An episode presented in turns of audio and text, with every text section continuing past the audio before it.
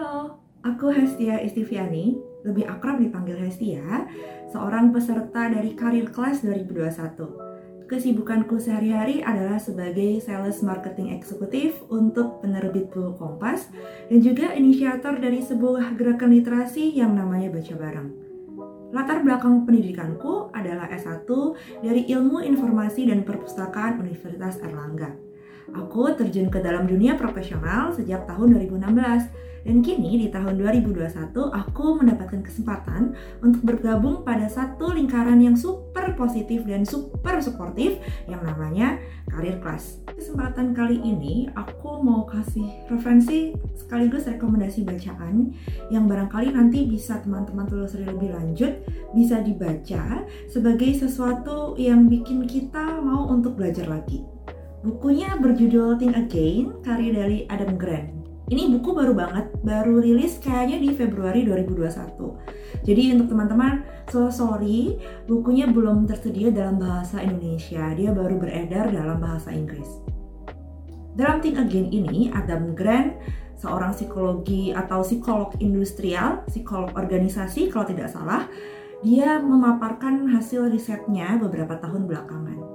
Salah satunya mengatakan bahwa ada stigma-stigma tertentu terkait orang-orang yang sudah tidak lagi mengenyam pendidikan secara formal.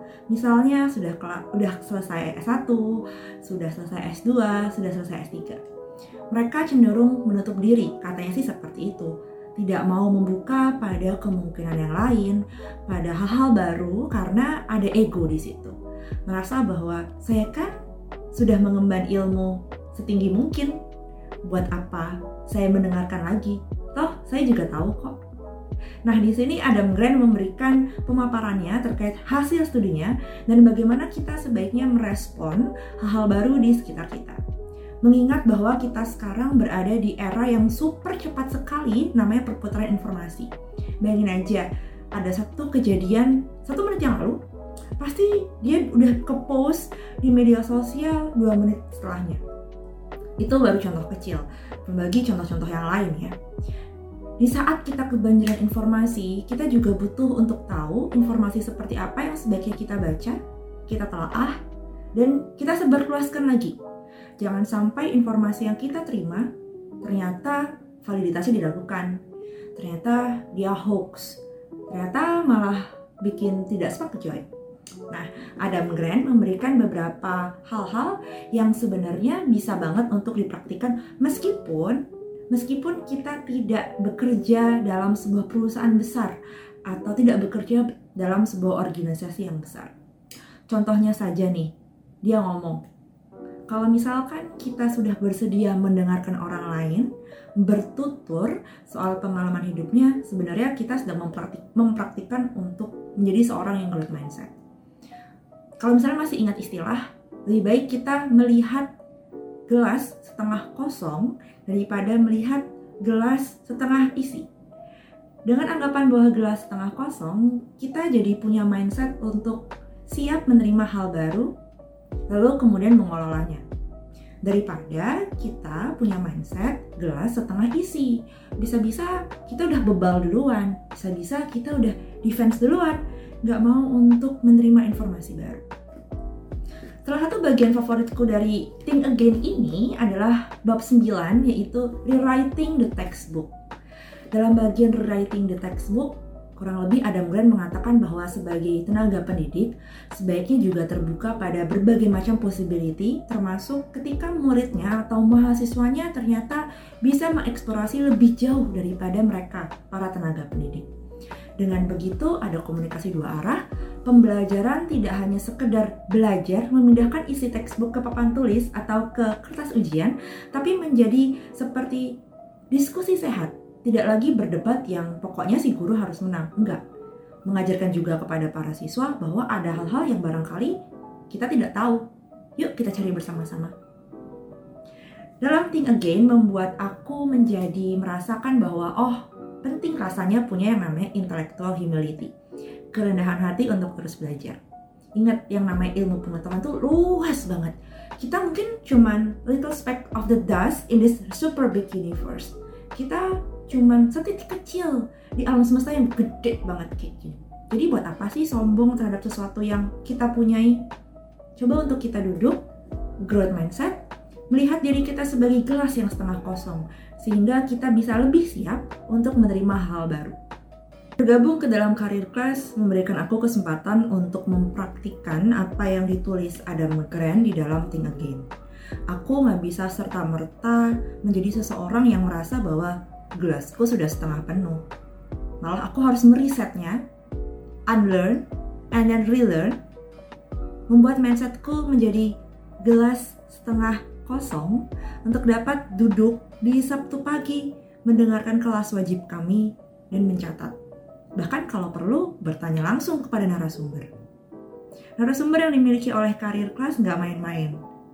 Bukan influencer, tapi benar-benar mereka yang ekspertis di bidangnya. Mengapa? Karena dalam karir kelas, kami percaya bahwa kalau bisa belajar dari yang benar-benar memahami, kenapa harus belajar dari yang biasa-biasa saja? Dan itulah yang aku pelajari di karir kelas tidak sekedar kelas wajib, karir kelas juga punya klub-klub yang bisa diikuti oleh para partisipan. Bayangin, udah punya kelas wajib, masih punya klub. Menyenangkan sekali. Di situ aku bisa bertemu lagi dengan banyak orang. Otomatis membuat aku harus terpapar pada opini-opini baru. Yang sangat mungkin opini tersebut berseberangan dengan opiniku. Aku jadi belajar bagaimana merespon argumen-argumen yang tidak satu values, tidak satu pandangan dengan aku, melalui cara-cara yang sopan, enak, dan diskusi yang sehat.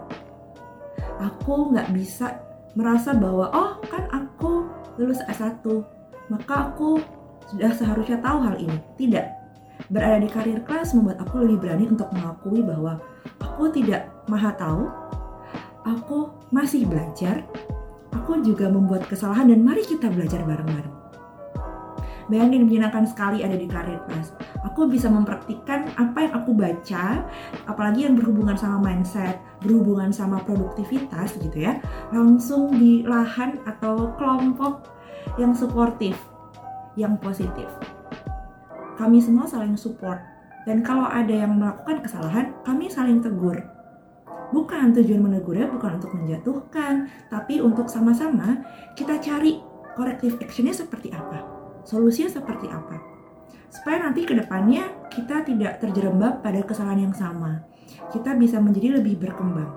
Benar-benar self-development. Bukan cuma sekedar jargon yang ngomongnya I want to make something different and I want to be different.